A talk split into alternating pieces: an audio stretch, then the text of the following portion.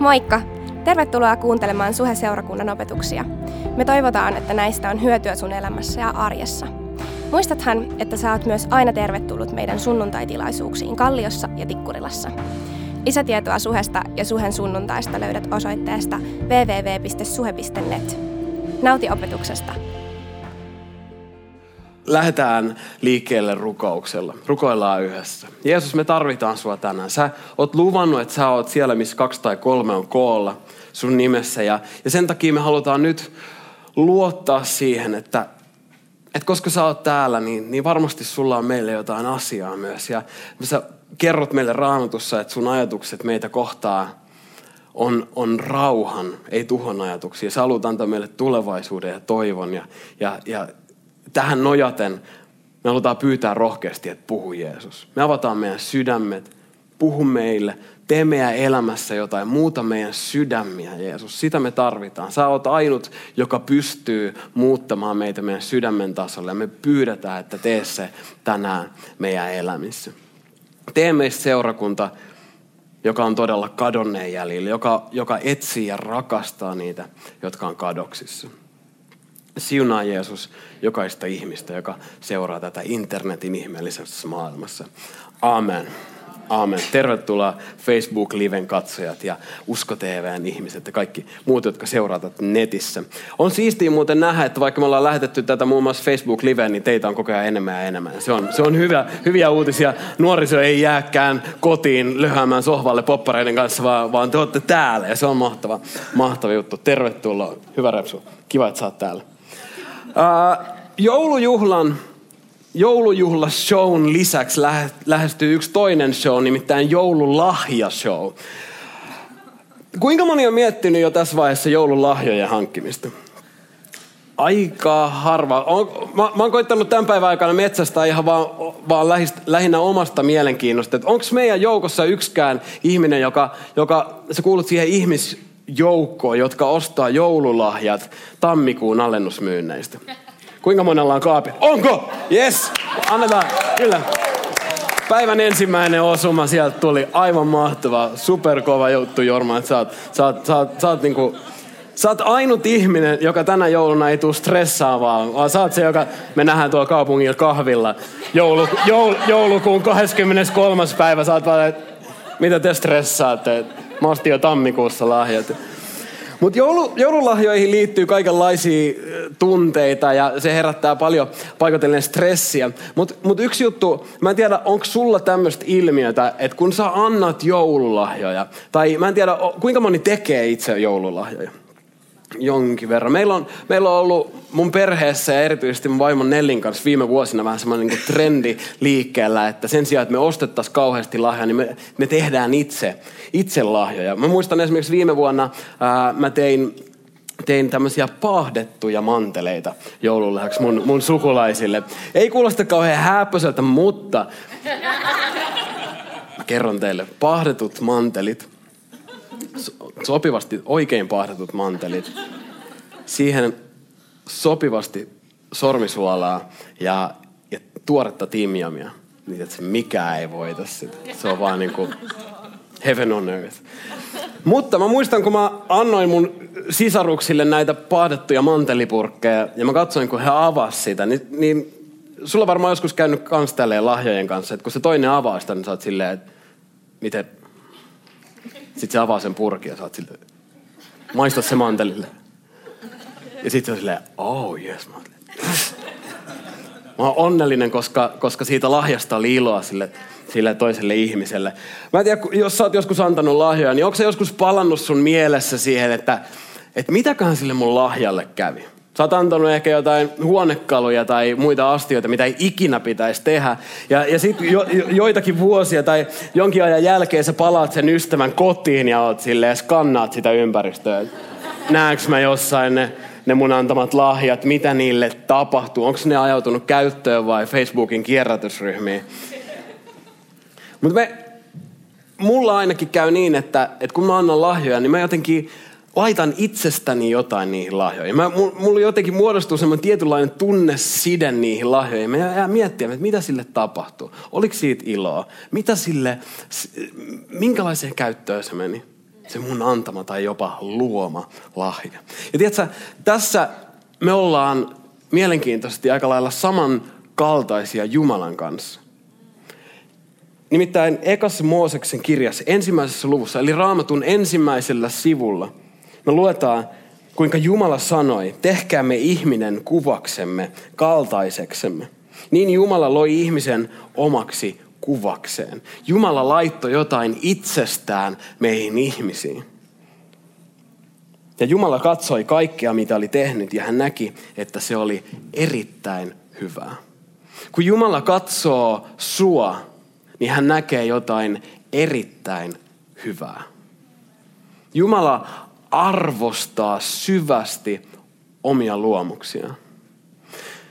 Ja kuitenkin yksi Jumalan suurimpia rakkauden osoituksia, mitä hän, hän antoi meille, kun hän loi meidät, hän, hän loi meille vapaan tahdon. Ja me monet tiedetään, miten tämä tarina menee tästä eteenpäin. Nimittäin sieluvihollinen, saatana astuu kuvaan ja, ja huijaa ihmistä sillä, että, että olisi olemassa vielä jotain enemmän kuin se, mitä Jumalalla on tarjolla. Ja ihminen uskoo tämän valeen ja rikkoo Jumalan tahtoa vastaan ja, ja tapahtuu asioita, me kutsutaan syntiin lankeemukseksi. Aatami ja Eeva lankeaa syntiä. Ja jo muutama luku tämän ensimmäisen sivun jälkeen me luetaan tämmöinen tilanne. Kun iltapäivä viileni, he, eli Aatami ja Eeva, kuulivat Jumalan kävelevän puutarhassa. Silloin mies ja nainen menivät Jumalaa piiloon puutarhan puiden sekaan. Herra Jumala huusi miestä ja kysyi, missä sinä olet? Missä sinä olet? Syntiin lankeemuksessa ihminen hukkas itsensä. Mutta Jumala lähtee kadonneen ihmisen perään. Ja tuosta päivästä eteenpäin Jumala itse on ollut kadonneen jäljillä. Jumala on niin paljon kadonneen jäljillä, että hän lopulta lähetti oman poikansa tänne maan päälle etsimään ja pelastamaan sitä, mikä oli kadoksissa. Ja tänään me, me tullaan Matteuksen evankeliumiin lukuun yhdeksän, jossa me nähdään Jeesus täällä maan päällä. Matteuksen evankeliumin luku 9, jakeesta 35. Me luetaan, kuinka Jeesus kulki sitten kaikissa kaupungeissa ja kylissä. Hän opetti synagogissa, julisti ilosanomaa taivasten valtakunnasta ja paransi kaikki ihmisten taudit ja vaivat. Jeesus julisti hyviä uutisia ja paransi ihmisiä. Me ollaan tänään kaikki tässä huoneessa, koska, koska Jeesus on tullut maan päälle julistamaan hyviä uutisia epätäydellisille, rikkinäisille ihmisille. Että on olemassa asia, jota kutsutaan armoksi, ansiottomaksi rakkaudeksi. Asia, jota sä et voi millään sun tekemisellä ansaita. Asia, jonka sä voit ainoastaan vastaanottaa. Ja monet meistä on tänään täällä, koska Jeesus on parantanut sut. Jeesus on parantanut, parantanut erityisesti sun sydämen. Sä oot saanut sun synnit anteeksi. Ja jos sä et ole kokenut jotain tällaista, niin, niin tänään Jeesus on meidän kanssa ja hän haluaa tarjota tätä mahdollisuutta sulle. Se on ainoastaan asia, jonka voidaan vastaanottaa. Sä et voi tehdä mitään sen eteen. Mutta me ollaan hyvien uutisten äärellä siis. Ja hyvien uutisten seurauksena tänään tässä. Ja kohta jatkuu. Kun hän näki väkijoukot.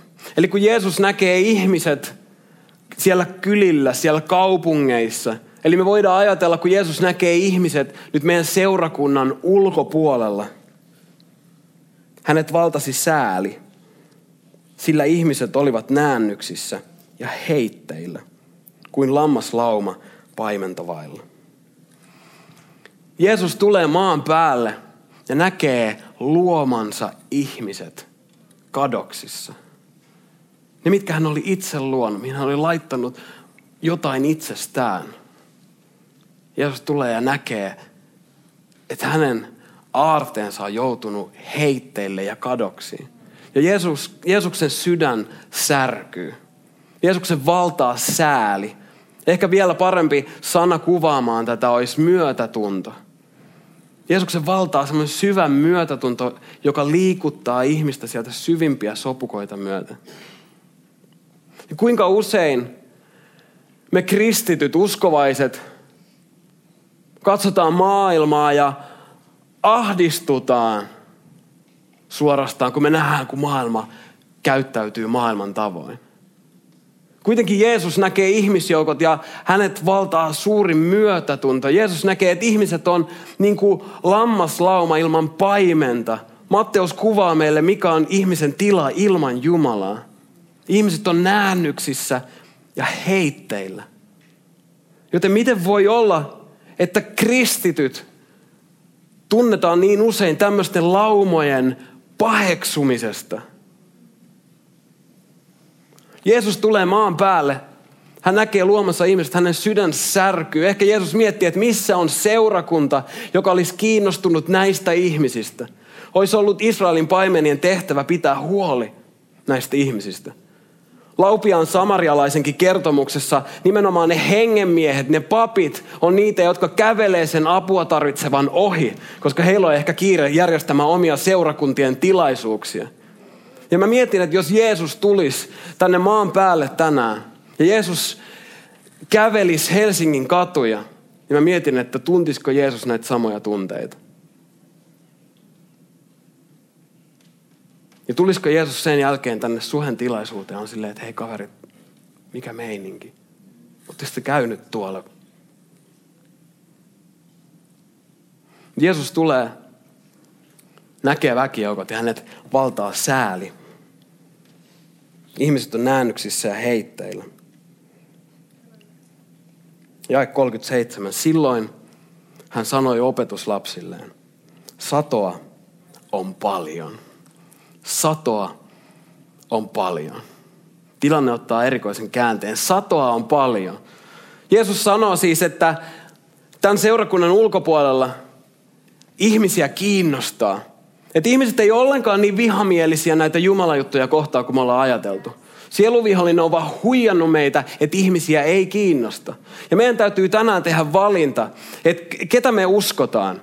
Uskotaanko me sitä, mitä ne sanoo, että ihmisiä ei enää näin aikoina kiinnosta tämmöiset jutut? Vai uskotaanko me sitä, mitä Jeesus sanoo? Kun Jeesus sanoo, että satoa on paljon. Kun Jeesus sanoo, että satoa on paljon, hän myös sanoo, että ihmiset etsii. Jokainen ihminen etsii jotain.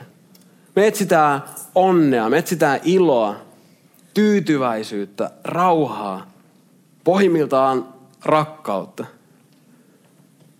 Ja jokaisen etsijän sisällä on usein rikkinäinen, särkynyt, ehkä näännyksissä oleva sydän. Yksinä, yksinäinen ihminen, joka on jätetty heitteille. Sen lisäksi, kun Jeesus sanoi, että satoa on paljon, hän tarkoittaa, että, että ihmiset on vaan kadoksissa ja tarvitsisi sitä, että joku ohjaa heitä oikeaan suuntaan. Tiedätkö, minkä takia ihmiset ei ole seurakunnissa? Koska kukaan ei kutsunut heitä. Koska me kristittyinä ollaan tehty valinta heidän puolestaan. Me ollaan valittu, me ollaan päätetty, että he vastaa, että ei kiitos. Mutta kuinka monta kertaa mä oon kuullut jonkun ihmisen suusta, että, että miksi mä en ole kuullut tästä aikaisemmin? Että jos, on todella niin, että, että, että on olemassa joku näin hyvä ja rakastava Jumala, joka rakastaa meitä epätäydellisiä, rikkinäisiä, keskeneräisiä ihmisiä pyyteettömästi. Ja jos on olemassa vielä tämmöinen yhteisö, jossa tätä rakkautta voi kokea ihmisten kesken, niin miksi ihmeessä mä kuulen tästä vasta nyt? Miksi kukaan ei ole kertonut mulle aikaisemmin? Me ei voida olla tämän kaupungin parhaiten varjeltu salaisuus. Koska satoa on paljon. Satoa on paljon täällä Helsingissä, satoa on paljon Vantaalla, satoa on paljon Espoossa. Satoa on paljon. Ihmiset tarvii Jeesusta, ihmiset kaipaa Jeesusta. Ehkä ei vaan tiedä, että se mitä he etsii, kantaa nimeä Jeesus. Mutta fakta on se, että satoa on paljon. Mutta Jeesus jatkaa. Satoa on paljon – mutta sadon korjaajia vähän.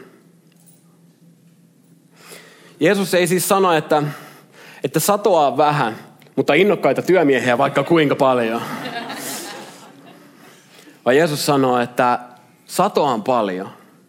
Ongelma ei ole ihmisissä tämän seurakunnan ulkopuolella, vaan sadon korjaajia on vähän.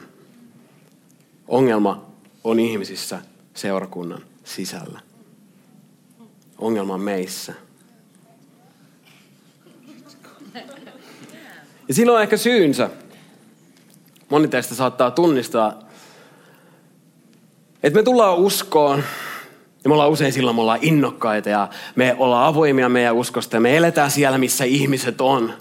Mutta sitten jossain kohtaa meidän uskoelämään yhtäkkiä kuuluu semmoinen jännä imemisen ääni, semmoinen ja semmoinen kristillinen alakulttuuri, tai voisiko sanoa kristillinen kupla, imasee meidät.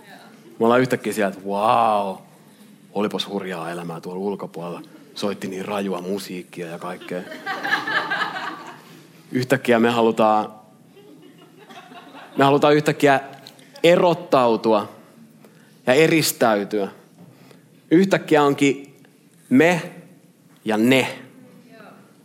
Me aletaan kuuntelemaan vaan hengellistä musaa. Me aletaan lukemaan vaan hengellisiä kirjoja. Me ympäröidään itsemme ainoastaan hengellisillä ihmisillä. Jos mun mopo hajoaa, mä soitan sille hengellisen korjaa ja mä pelaan sählyä vaan hengellisissä sählykerhoissa ja mä syön aamupalaksi hengellisiä muroja ja mun, mun ystävät ja perheenjäsenet on menossa helvettiin, mutta semmoista se nyt on. Me, Mä pelasin futista joskus aikaisemmin, mutta, mutta sitten ne tyypit kiroili siellä ja, ja, ja ne ty- jutut siellä pukukopissa oli tiedätkö, niin sopimattomia ja moraalittomia, että mä lähdin menee. Nyt mä pelaan vain enää en uskovaisten kavereiden kanssa jalkapalloa. Sitten voidaan rauhassa kiroilla keskenään, eikä kukaan näe. Sorry.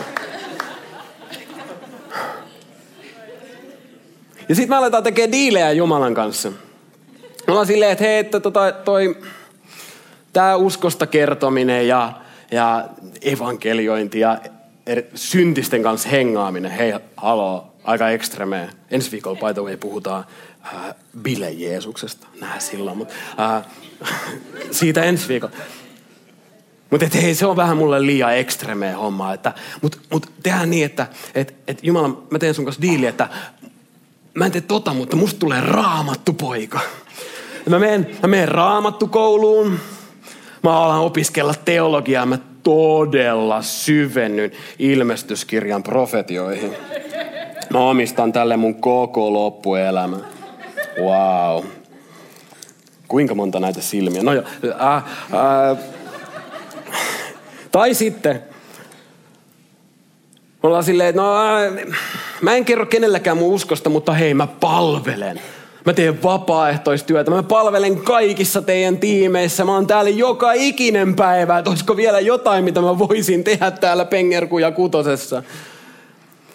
Mutta tässä me onnistutaan luomaan, ja me ollaan onnistuttu luomaan meidän semmoinen oma kupla – asioita mä haluan kutsua muka kristilliseksi alakulttuuriksi.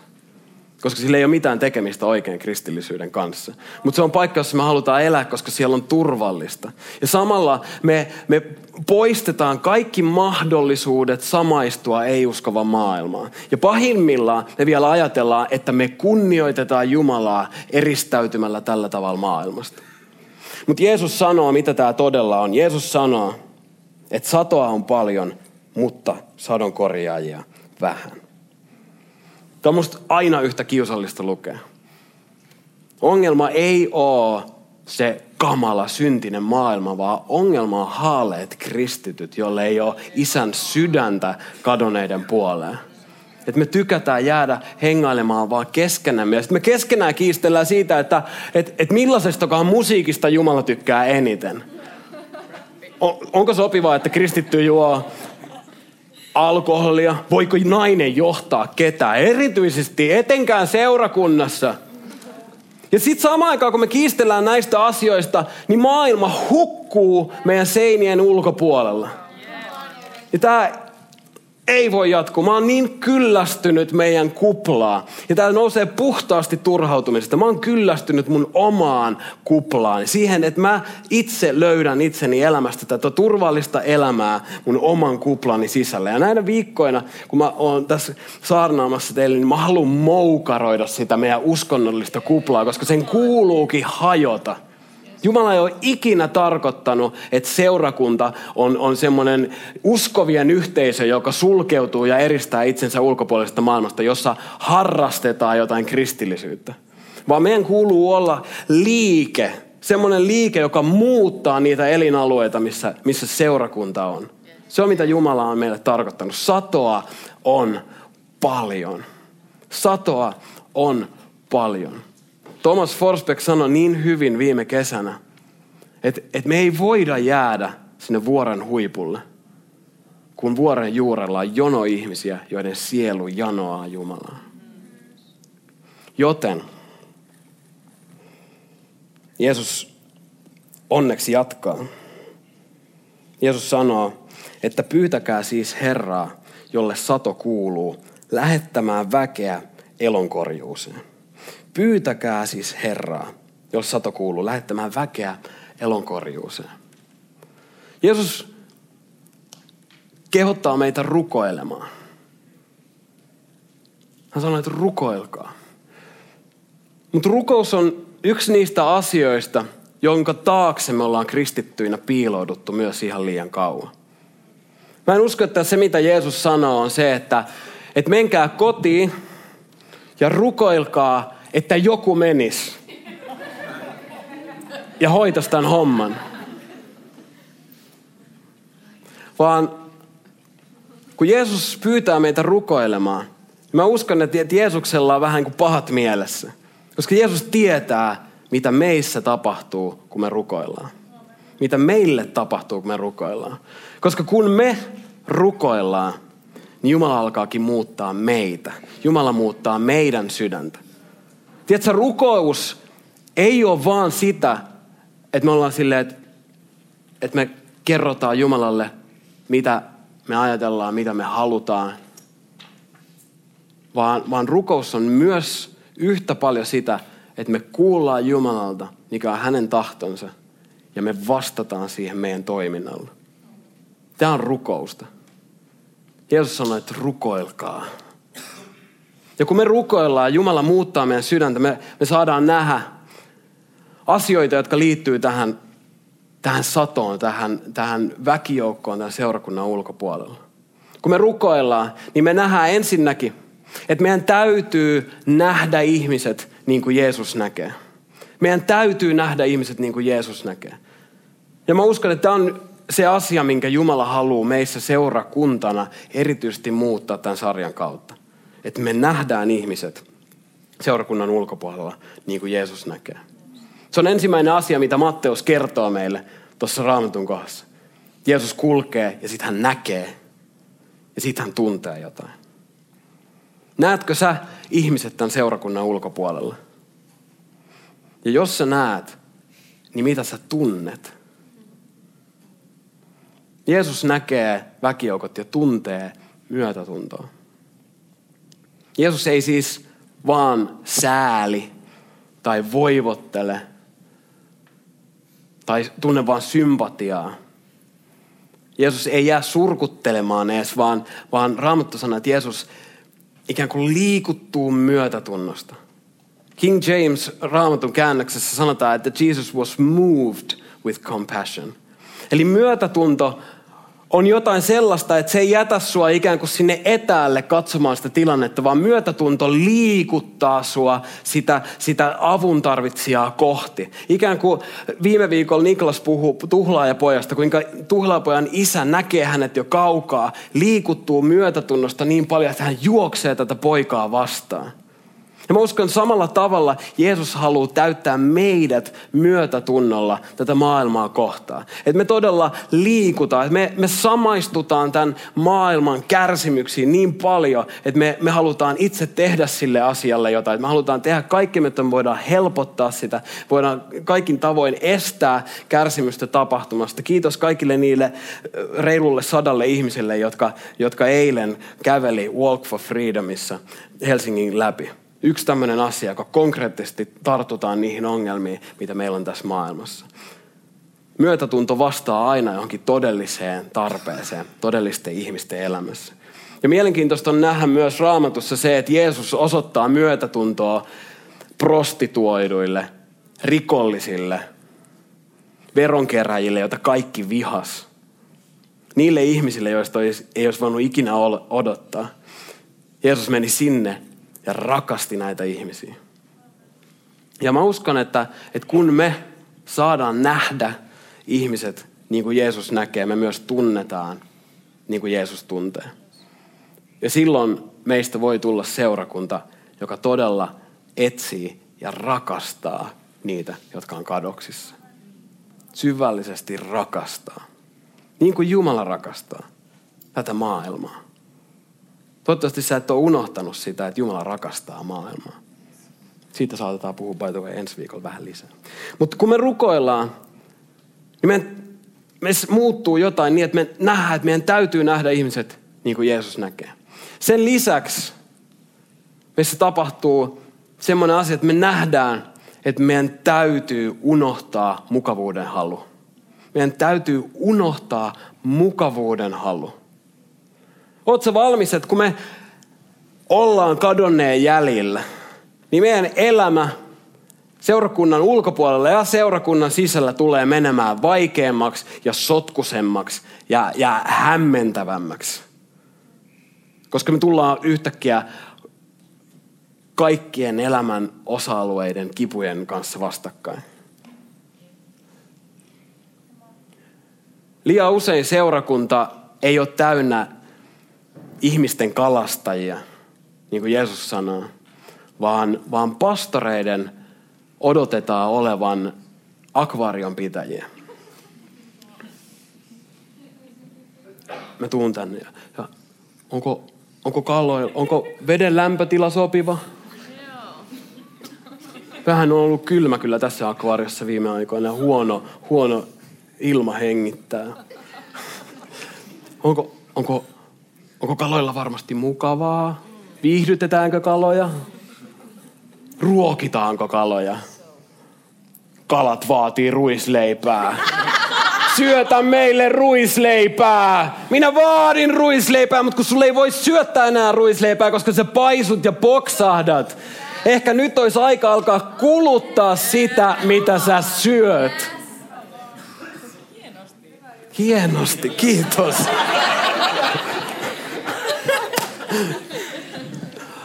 Ai, ai. Tiedätkö, kun meidän tehtävä suhella ei ole se, että sulla olisi mukava olla. Meidän tehtävä ei, ei todellakaan ole viihdyttää sua. Vaan meidän tehtävä on antaa sulle rohkeutta, jotta sä voit loistaa valoa maailmassa. Me tullaan yhteen, jotta me voidaan kohdata Jumalaa, saada vahvistusta meidän identiteetille, sille keitä Jumala sanoo meidän todella olevan. Että me voidaan täyttyä hänen rakkaudesta, jotta meillä on jotain, mitä antaa eteenpäin. Ja sen jälkeen mennä sinne, mihin Jumala on meidät asettanut, meidän kouluihin, meidän työpaikkoihin, sinne arkeen. Siihen ihanaa arkeen, mistä me luettiin yksi kiitosaje. Arki on ihanaa, oli joku kirjoittanut. Se on se, miksi me tullaan yhteen. Me tullaan yhteen kohtaamaan Jumalaa, jotta Jumala voi sitten lähettää meidät eteenpäin. Ja mä melkein lupaan sulle, että kun Jumala joka viikko, tämä on meidän toive, että joka viikko tämä tapahtuisi, että joka viikko Jumala lähettää sut sun mukavuusalueen ulkopuolelle. Ja tämä on klisee, mutta me ei voida sille mitään. Ehkä se on klisee sen takia, että, se on asia, joka meidän pitäisi niin syvästi ymmärtää. Me ei voida jotenkin olla vaan mukavuuden perässä. Meidän täytyy unohtaa mukavuuden halu. Koska meidän uskon keskipisteessä on varsin epämukava hetki. Evankeliumi on sanoma epämukavuudesta. Ja meillä voi vahingossa käydä niin, että, että me lauletaan epämukavasta hetkestä historiassa, ristiin naulitusta Jeesuksesta, mutta me halutaan tehdä se turvallisessa kuplassa. Kuitenkin Jumala oli valmis todella epämukaviin ratkaisuihin sun vuoksi. Hän lähetti oman poikansa tänne syntymään epämukaviin olosuhteisiin, elämään lapsuuden pakolaisena ja lopulta päätymään ristiin naulittavaksi sun ja mun syntien vuoksi. Ja kaiken tämän lisäksi Mä uskon, että kaikki meistä, tai vähintään suurin osa tässä huoneessa, on tänään täällä, koska joku toinen ihminen astui pois mukavuusalueeltaan sun vuoksi. Ja tämä on se, mitä meidän täytyy tehdä. Meidän täytyy astua pois meidän mukavuusalueelta muiden ihmisten vuoksi. Koska jos me halutaan vaan käyttää meidän elämä käymällä seurakunnassa mukavasti, niin silloin monien ihmisten ikuisuus, johon me oltaisiin voitu vaikuttaa, tulee olemaan epämukava. Joten meidän täytyy unohtaa meidän mukavuuden halu. Ja Jumala haluaa tehdä sen meissä tämän rukouksen kautta. Ja viimeiseksi, kun me rukoillaan, niin me, me nähdään, että meidän täytyy nähdä se, että meillä ei ole aikaa hukattavaksi. Sen takia bändi tulee lavalle, että me saadaan lopetettua ajoissa. Meillä ei ole aikaa hukattavaksi. Satoa on paljon. Se verbi on presence muodossa. Satoa on paljon. Eli tänään. Ja se tarkoittaa sitä, että meidän täytyy poistaa joitakin sanoja tai sanontoja meidän, meidän sanavarastosta. Esimerkiksi sana melkein. Että mä melkein rukoilin sun puolesta. Kiitos. Mä melkein kutsuin jonkun mun ystävän seurakuntaa. Se on varmasti tosi kiitollinen kanssa.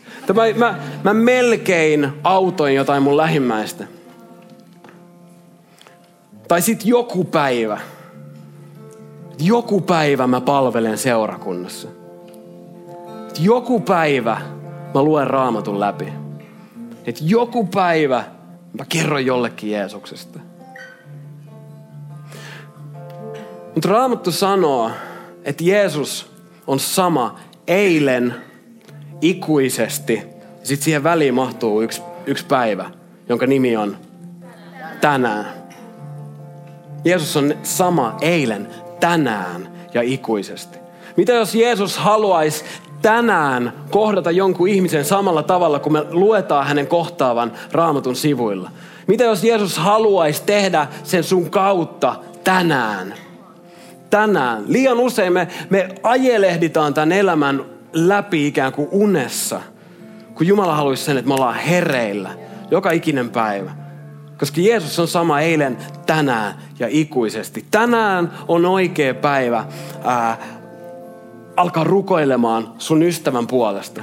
Sitä varten meillä on näitä lappuja siellä penkeillä. Että sä voit täyttää sun ystävän nimen siihen ja sitoutua rukoilemaan sen puolesta.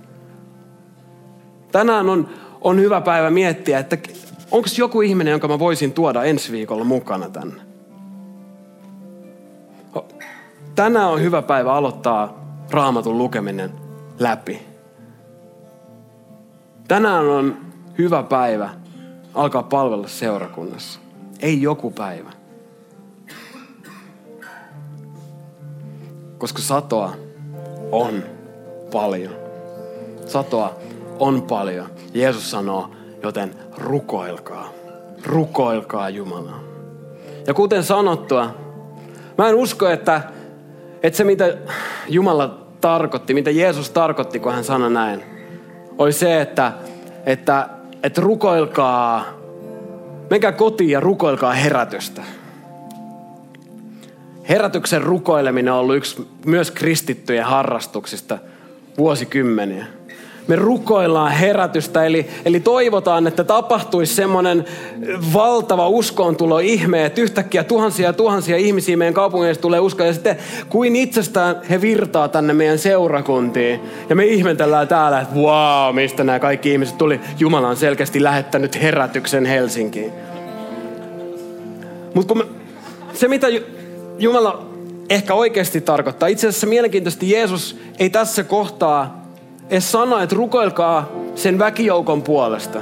Rukoilkaa niiden ihmisten puolesta, jotka on näännyksissä ja heitteillä. Vaan Jeesus sanoi, että rukoilkaa Jumalaa lähettämään lisää työmiehiä. Eli toisin sanoen, kun me rukoillaan, niin itse asiassa meidän täytyy rukoilla itsemme puolesta, että me herätään tähän todellisuuteen. Herätys on itse asiassa meistäkin. Sen takia sun kanssa kirjoittaa myös sun oma nimi tähän. Että et, et Jumala, herätä tämä tyyppi näkemään se todellisuus, että satoa on paljon. Se... Kiitos. Se herätys on koko ajan valmiina. Se on koko ajan valmiina. Satoa on paljon. Ongelma on se, että meillä on liikaa porukkaa vaan rukoilemassa herätystä, jotka ei ole valmiita tekemään töitä sen herätyksen eteen. Että sä rukoilet vaan herätystä, mutta sä et palvele seurakunnassa. Sä rukoilet herätystä, mutta sun rahalahjat on jotain jämiä sun lompakon pohjalta. Sä rukoilet herätystä, mutta sulla ei ole yhtään ei-uskovaa ystävää. Tiedätkö, jos me, jos me ei olla hereillä, niin meille saattaa käydä niin, että meidän tarina taivaassa on se, että, että ne, mä kävin tossa ja tossa seurakunnassa ja sitten mä menin jostain syystä tohon ja tohon seurakuntaan ja sitten mä menin siinä välissä raamattukouluun ja sieltä palatessa niin mä meninkin tohon ja tohon seurakuntaan. Ja, mutta sitten ne ei tehnyt asioita enää ihan niin kuin mä olisin tykännyt. Sitten me mentiin tohon ja tohon seurakuntaan. Sitten mä kuolin. Toinen vaihtoehto on se, että meidän tarina taivaassa on se, että nämä ja nämä ja nämä ihmiset on täällä meidän takia, meidän vuoksi, koska me tehtiin valinta elää täysin kadonneen jäljelle, täysin muiden ihmisten perässä, jotta voitaisiin osoittaa heille rakkautta. Me voidaan vaikuttaa tänään tähän asiaan. Me voidaan olla herätyksen avain tässä kaupungissa, mutta se vaatii sen, että me herätään. Että me kristittyinä tässä seurakunnassa herätään. Tiedätkö, on asioita, joiden puolesta sun ei tarvi enää rukoilla. Sä tiedät jo vastauksen, sä oot jo rukoillut. Nyt sä et tarvi enää selkeyttä siihen asiaan, vaan se mitä sä tarvit on rohkeutta, lujuutta, vakaumusta sen asian puolesta. Joten meidän täytyy herätä. Voidaanko me sopia, että tänään on viimeinen päivä, kun me painetaan torkkua siinä, mitä tulee tähän satoon ihmisiin tämän seurakunnan ulkopuolelle, siihen tehtävään, mitä varten Jeesus on jättänyt meidät tänne maan päälle, eikä ottanut meitä saman tien taivaaseen, kun me tultiin uskoon. Sulla on yksi syy olla täällä maan päällä. Se on olla kadonneen jäljellä, niin kuin Jeesuskin on.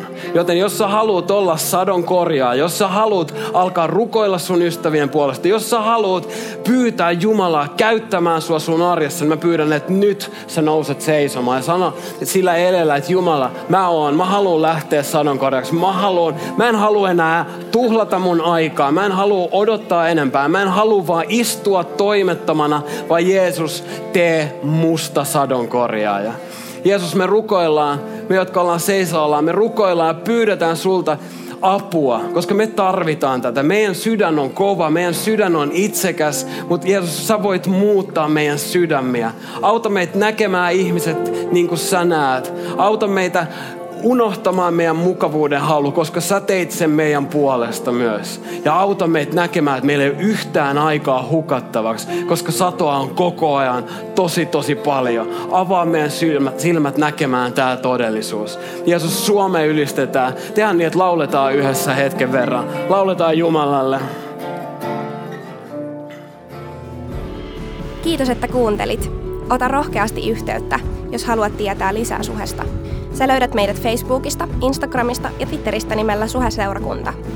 Jos sä haluat olla mukana tukemassa tätä työtä taloudellisesti, siihen löydät ohjeet kotisivuiltamme osoitteesta www.suhe.net. Nyt mä toivotan sulle siunattua viikon jatkoa.